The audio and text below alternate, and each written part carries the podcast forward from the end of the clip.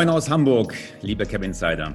Mein Name ist Markus Fujara, CMO bei Cap Insight und diesen Monat auf einer ganz besonderen Mission unterwegs. Ich bin einem Streit der Konzepte auf der Spur, ein Streit, der ja gefühlt so alt ist wie die Börse selbst. Value versus Growth. In unserer Monatsdebatte auf Cap Insight haben Sie sich, haben Sie sich das sicherlich selbst schon angeguckt. Wir wollen herausfinden, was zurzeit in der deutschen Investmentkultur die Oberhand hat. Machen Sie gern noch mit auf capinside.com. Wir haben eine Umfrage vorbereitet. Stimmen Sie ab. Sind Sie Ihr Value oder Growth?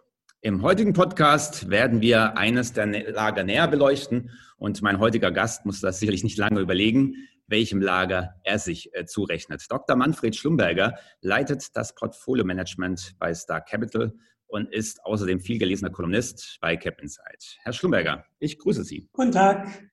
Die Frage geht natürlich auch an Sie. Was sagen Sie, Value oder Growth? Ja, ein gutes Unternehmen günstig einzukaufen. Das ist das, was man eigentlich aus meiner Sicht unter Value versteht. Dann haben wir schon eine ganz kurze Definition, wie Sie das sehen. Wir werden aber noch etwas tiefer eintauchen im heutigen Pop Podcast, äh, um wirklich dem ganzen Thema etwas auf den Grund zu gehen. Vielleicht holt es ein bisschen aus, was versteht man unter Value-Aktien konkret, gerade auch im Vergleich zu Growth und auch zu Quality-Werten? Ja, grundsätzlich äh, versteht man unter Value-Aktien preisgünstige Substanzwerte. Also sprich, ein Unternehmen zu einem günstigen Einkaufspreis äh, sich ins Portfolio zu legen. Das ist so die Grundidee. Äh, MSCI, dieser Indexanbieter, hat ja schon vor vielen Jahren äh, begonnen zu definieren, also die Welt einzuteilen in äh, Growth und, und Value-Werte. Da sind ja auch dann die Indexfonds entstanden, also der Value Indexfonds, der Growth Indexfonds, MSCI Welt Growth, MSCI Welt Value. Das war so quasi der, der Beginn, das ist schon ein paar Jahrzehnte her. Und die haben einfach bestimmte Kriterien herangezogen, wie Kost-Gewinn-Verhältnis, Kurs-Buchwert-Verhältnis, Dividendenrendite, Kost-Cash-Flow-Verhältnis und haben anhand dieser Kriterien damals die Welt so in zwei Lager eingeteilt. Also sprich, die günstigen, die kamen in den, in den Value-Topf und die nicht so, die, die, die übrig geblieben sind, die teurer waren, die kamen in den Growth- oder Wachstumstopf. Insofern haben die, die, die den MSCI Welt so quasi einfach in zwei Bestandteile zerlegt und das ist eigentlich so vom Grundprinzip bis heute die Grundlage auch für diese Indexfonds, die darauf aufbauen. Das also würde ich mal sagen, sind nur die wichtigsten Kriterien. Kost-Gewinn-Verhältnis, Kost-Buchwert-Verhältnis, Dividendenrendite, Kost-Cash-Flow-Verhältnis. Und daneben, anhand dessen differenziert man eigentlich zwischen Value, zwischen Substanzwerten und Wachstums- äh, bzw. Growth-Werten. In den letzten Jahren ist er dann so was heißt letzte Jahre, das ist jetzt auch schon zwei Jahrzehnte mindestens her, ist dann mehr und mehr dieser sogenannte Quality-Stil, Quality-Ansatz, Bilanzqualitätsansatz in den äh, Vordergrund getreten. Den gab es früher eigentlich gar nicht. Und im Laufe der Geschichte war der eigentlich eher ein, sage ich mal, ein Subsegment der anderen Stile. Also ich kann mal, kann man so sagen, bis zum Jahr 2000, ja, davor Dotcom-Blase, da gehörten die Qualitätswerte oder hat man diese Titel eigentlich hier zu den Value-Werten gezählt, da gehörten die auch hin von der Bewertung. Das hat sich aber eigentlich in den letzten Jahren deutlich gewandelt. Heute sind eigentlich die sogenannten Quality-Werte eher im Wachstumsbereich. Das hat sich verlagert, die sind auch sehr teuer geworden, was auch damit zusammenhängt oder gehangen hat, dass sie in den letzten, ja, kann man sagen, 20, äh, 12, 13 Jahren seit der Finanzkrise extrem gut gelaufen sind. Also das ist quasi noch eine, eine Kategorie, die dazugekommen ist. Das Ganze noch ein bisschen komplizierter, sodass man halt eigentlich mehr von diesen drei Stilen oder diesen drei Ansätzen spricht. Aber ich würde sagen, das ist so ganz grob die Differenzierung zwischen diesen Ansätzen. Auf die Finanzkrise und was sich da geändert hat, ne, gerade auch in diesem Zusammenspiel, da kommen wir später nochmal drauf zurück. Ähm, schauen wir uns nochmal den Value Investor en Detail an. Wie ist der denn eigentlich entstanden? Ja, dieses Value Investing geht so auf äh, Benjamin Graham äh, zurück, der im, ich glaube 1934 zusammen mit David äh, dort ein Buch geschrieben hat.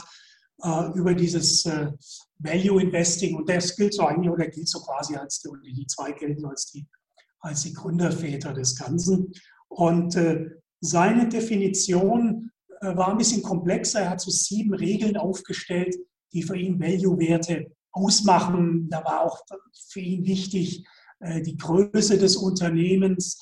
Äh, auch diese Idee des Burggrabens ist damals entstanden. Also ein Unternehmen, was vom Wettbewerb nicht so schnell angreifbar ist. Also sprich wie, wie so eine Burg, die man schwer einnehmen kann. Also so quasi fast schon ein Oligopol oder ein Monopolist, der einen dicken, so einen tiefen Burggraben drumherum hat und deswegen nicht so leicht vom Wettbewerb äh, verdrängt werden kann. Das war so einer der Faktoren, aber natürlich auch sehr stark das Thema äh, Buchwert, zu versuchen, unterm Buchwert zu kaufen oder wenn dann nicht zu weit über dem Buchwert.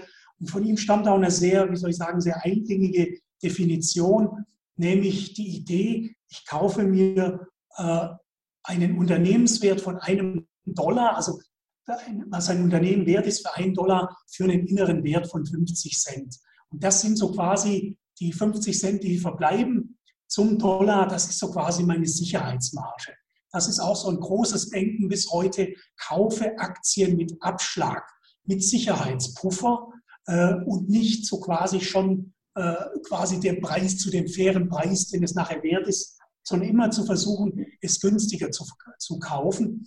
Und dahinter steckt eigentlich diese, sag mal, diese alte hanseatische Weisheit, diese Kaufmannsweisheit, ähm, die, die, die, Kunst liegt im Einkauf, die, der Erfolg, der, der, den, den ich habe im Geschäft, liegt darin, einfach günstig einzukaufen.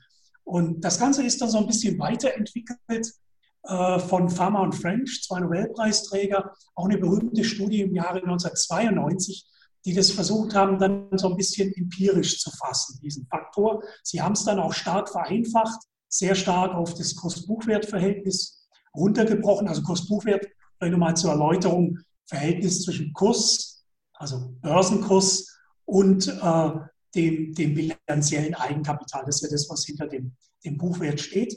Und haben dann empirische Untersuchungen gemacht, äh, beginnend in den 20er Jahren, also seitdem damals halt Daten vorhanden waren.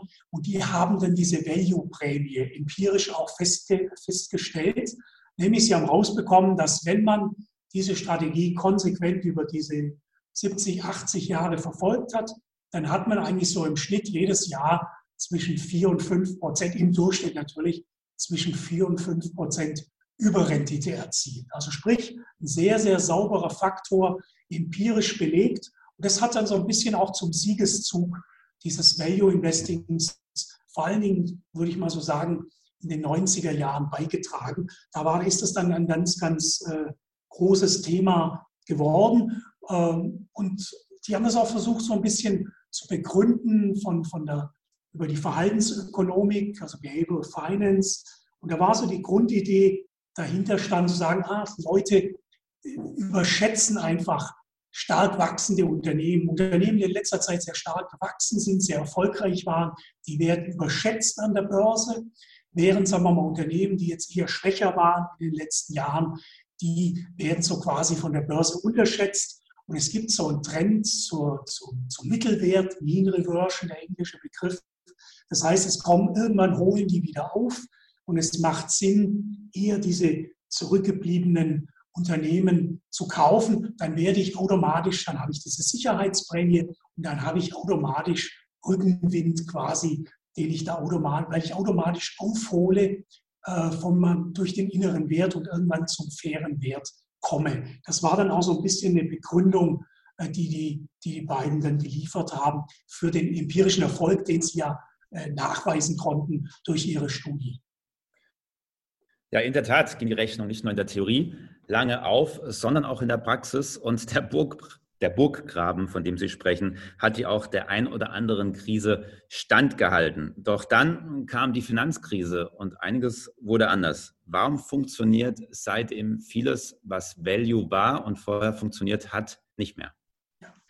Ja, da gibt es im Prinzip ähm, mehrere Gründe. Ich beginne mal mit den eher makroökonomischen, volkswirtschaftlichen Gründen. Und das sind im Prinzip zwei Faktoren, nämlich das Thema schwache Wachstum seit der Finanzkrise und das Thema immer mehr, immer tiefer fallende Zinsen Richtung Null. Das sind so die zwei Faktoren.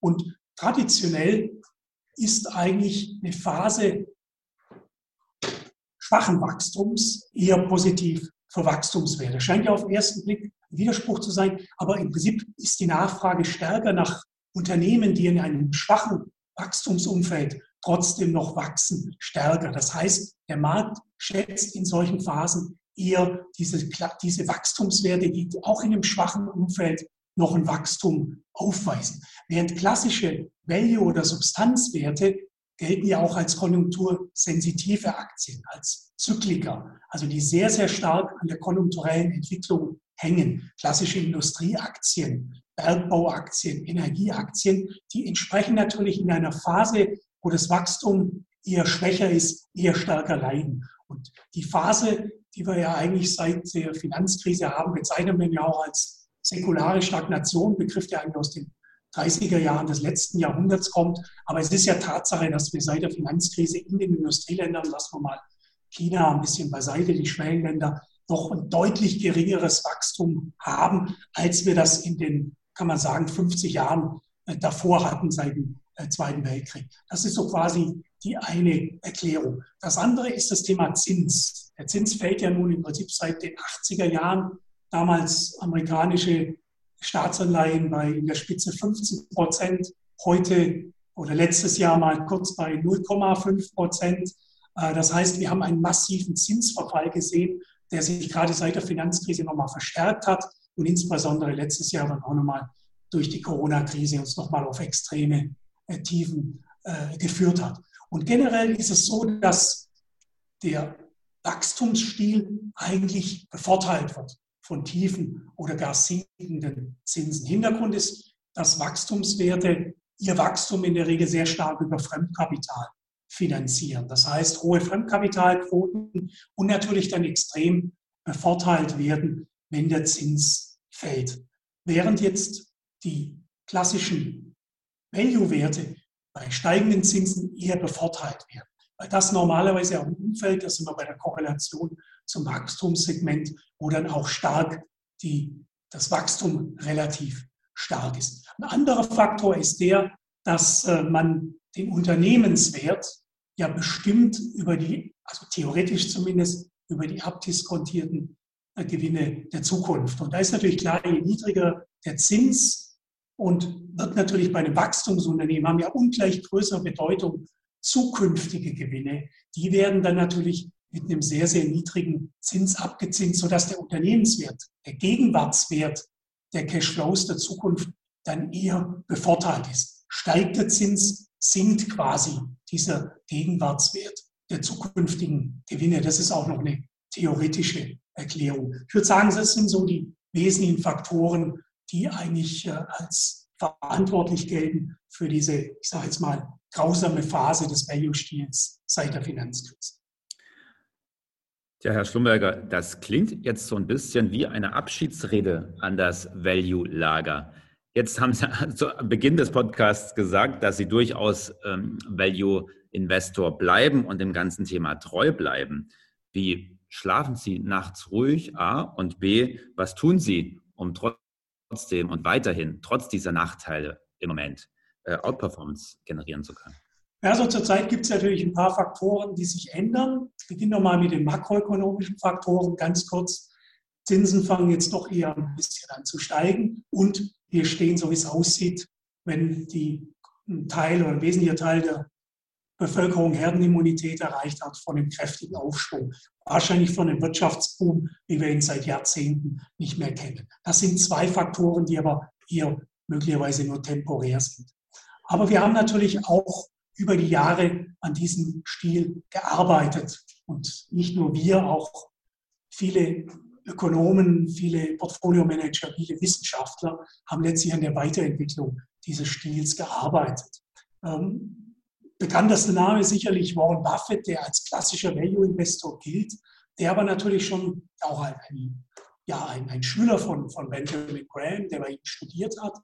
Und Buffett hat ja im Prinzip schon vor Jahrzehnten stärker so ein bisschen auf dieses Thema Bilanzqualität geschaut. Also so ein bisschen diese Faktoren, diesen Faktor Value mit Quality, mit diesem Bilanzqualitätsfaktor stärker verbunden. Er hat das nicht so bezeichnet, aber das, was man aus der Analyse dessen, wie er Aktien selektiert hat, konnte man das eigentlich ganz gut ablesen, dass da eben sehr stark auf Faktoren wie Kapitalrendite eine Rolle gespielt haben, wie Cashflow eines Unternehmens. Das heißt, da hat schon eine gewisse Modifikation stattgefunden. Es gab auch noch andere, äh, die das auch versucht haben, empirisch zu überprüfen. Bekannter Name ist Joel Greenblatt, der äh, vor ungefähr 15 Jahren ein Buch geschrieben hat, ganz bekannter amerikanischer Hedgefondsmanager. Er gilt eigentlich als der erfolgreichste der letzten 30 Jahre, auch wenn er sich jetzt allmählich ein bisschen zurückzieht. Und Greenblatt hat eine relativ einfache Formel entwickelt, sogenannte Magic Formulas, so hieß auch sein Buch, magische Formel, indem er das versucht hat, auf zwei Faktoren zurückzuführen. Das eine war ein Bewertungsfaktor. Da hat er einfach Unternehmenswert zum Betriebsergebnis genommen. Und auf der anderen Seite die Kapitalrendite, also einen klassischen Faktor, Indikator für, für die Qualität der Bilanz und hat das auch empirisch getestet und dann auch der Grundlage empfohlen und konnte da auch eine deutliche Outperformance äh, mit diesen Faktoren nachweisen. Das war so einer, der es empirisch gemacht hat. Vor vier Jahren ist dann, oder ja, jetzt auch schon ein paar Jahre, ja, vier Jahre ungefähr her, ist noch ein amerikanischer Wissenschaftler, nicht ganz so bekannt, namens Robert Novi Marx, hat auch eine Studie gemacht. Er hat auch ausgewertet, was andere gemacht haben, zum Beispiel auch Greenblatt, hat das nochmal neu über einen Zeitraum von 50 Jahren analysiert und hat auch eigenen, zwei eigene Faktoren äh, ergänzt. Er hat dann auch wieder für das Thema Bewertung den klassischen äh, Kost-Buchwert, das klassische Kost-Buchwert-Verhältnis genommen und hat das dann auf der anderen Seite ergänzt auch um, einen, um, ein, um eine Profitabilitätskennzahl, Cross Profitability. Und er hat rausbekommen, dass sein eigener Ansatz, das ist natürlich nicht verwunderlich, da er die Studie auch gemacht hat, und der von Greenblatt, das waren eigentlich die erfolgreichsten, die er nachgewiesen hat. Und wir sind jetzt selber auch auf der Basis noch mal ein bisschen, weil haben uns da noch ein bisschen weiterentwickelt und haben selber mal geguckt, was da rauskommt. Also haben versucht, das noch mal ein bisschen weiterzuentwickeln.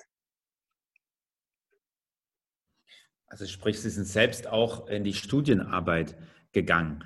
Was sind so die Ergebnisse? Ich glaube, Sie nennen sie die Profitable Value Studie. Was, was können Anleger mitnehmen aus Ihren Ergebnissen?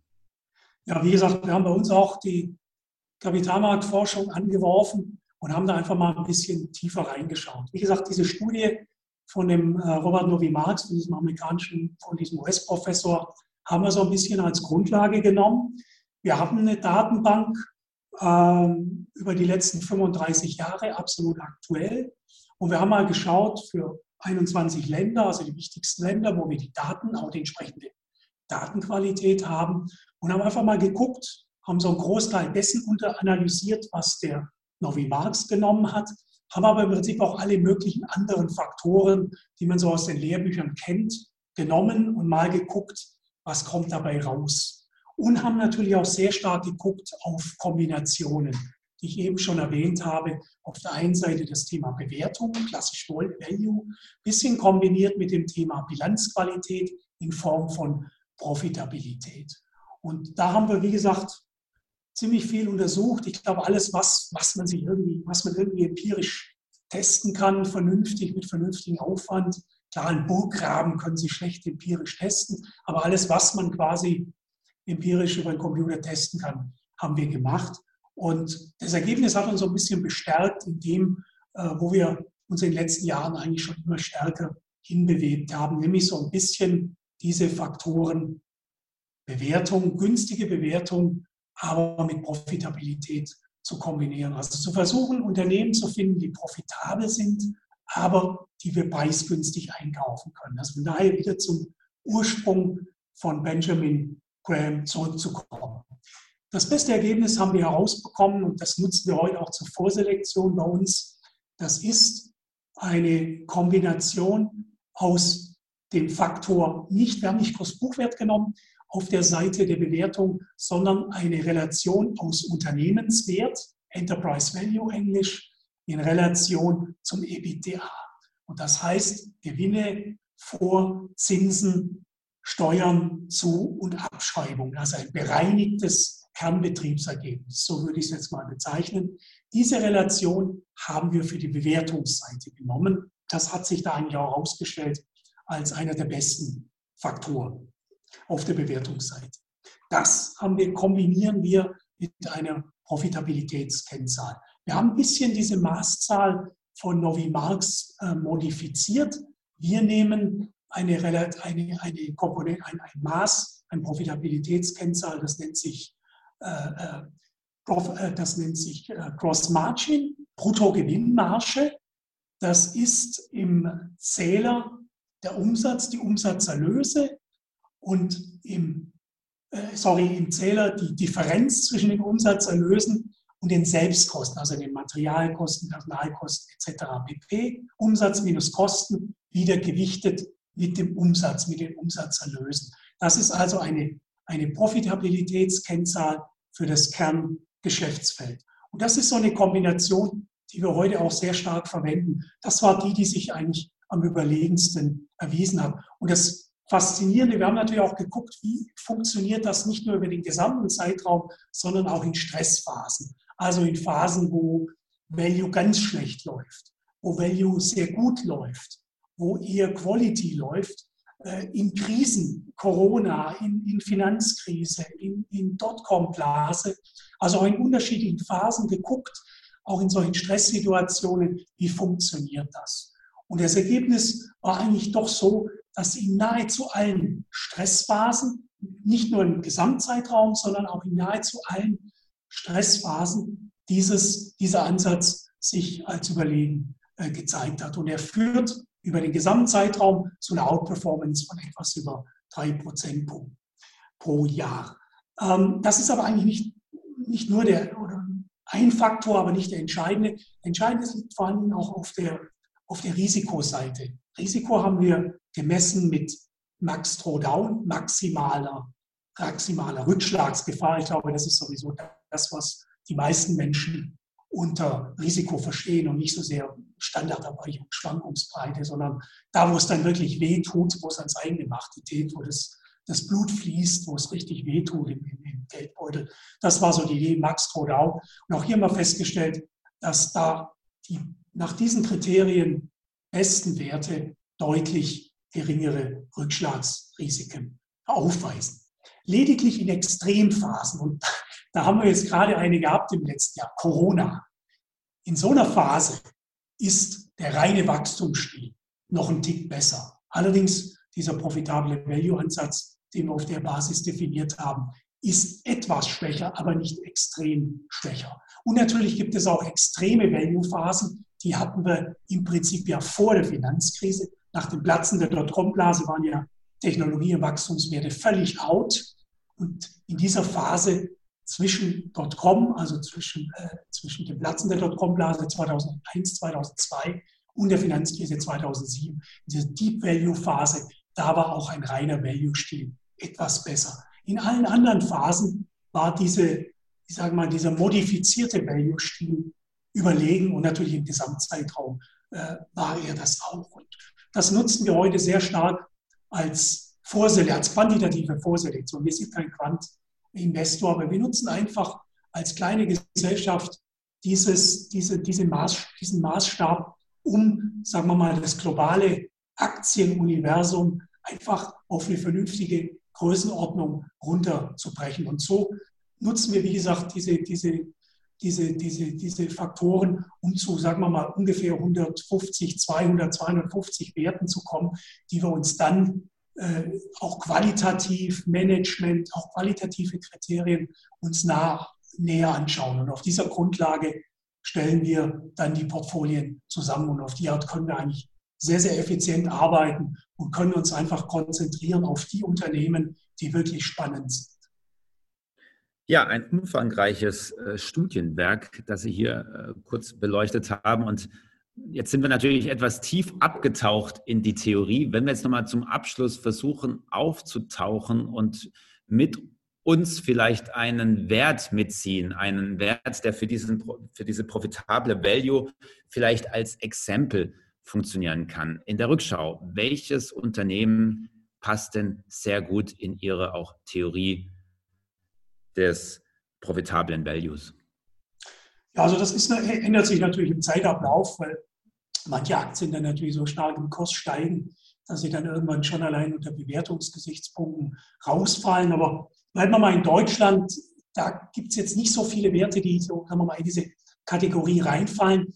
Aber ein klassischer Wert, nehmen wir mal einen DAX-Wert heraus, wäre die Heidelberg Zement, die natürlich jetzt auch schon ein bisschen teurer geworden ist, aber das war so quasi ein Wert, der insbesondere im letzten Jahr, sagen wir mal, geradezu idealtypisch eigentlich in diese Kategorie reingekommen. Die war extrem günstig äh, bewertet, weil einfach natürlich sie zählt zu den eher konjunktursensiblen, konjunktursensitiven zyklischen Aktien, war also von der Seite stark durch die Corona-Krise unter Druck geraten und hat trotzdem eben auf der Profitabilitätsseite konnte da immer noch, sagen wir mal, ein, ein, das, das Nullniveau einigermaßen halten und legt natürlich im Augenblick in der Phase, wo wir von, wo quasi auch dieses, dieses Segment schon an, an, an dieses Bausegment massiv schon wieder angezogen hat, natürlich massiv auf der Profitabilitätsseite zu. Das wäre für mich jetzt mal so ein klassisches Beispiel auch von dem bekannten Wert aus dem DAX. Liebe Cap Insider, es ist nicht aller Tage für Value. Im Gegenteil, ich denke, wir sehen neben äh, der Theorie ja auch leichte Anzeichen, möglicherweise sogar einer Phase der Renaissance für Value-Werte. Insgesamt, da rein wollen wir das nächste Mal nochmal schauen. Herr Schlumberger wird uns nochmal besuchen im Podcast und dann werden wir ein bisschen auf das makropolitische Bild schauen, ob sich denn da eine Renaissance und auch eine längerfristige Renaissance für Value-Werte andeutet. Herr Schlumberger, ich bedanke mich für das Gespräch an dieser Stelle und freue mich auf das nächste Mal. Herzlichen Dank für Ihre Aufmerksamkeit. Bis zum nächsten Mal.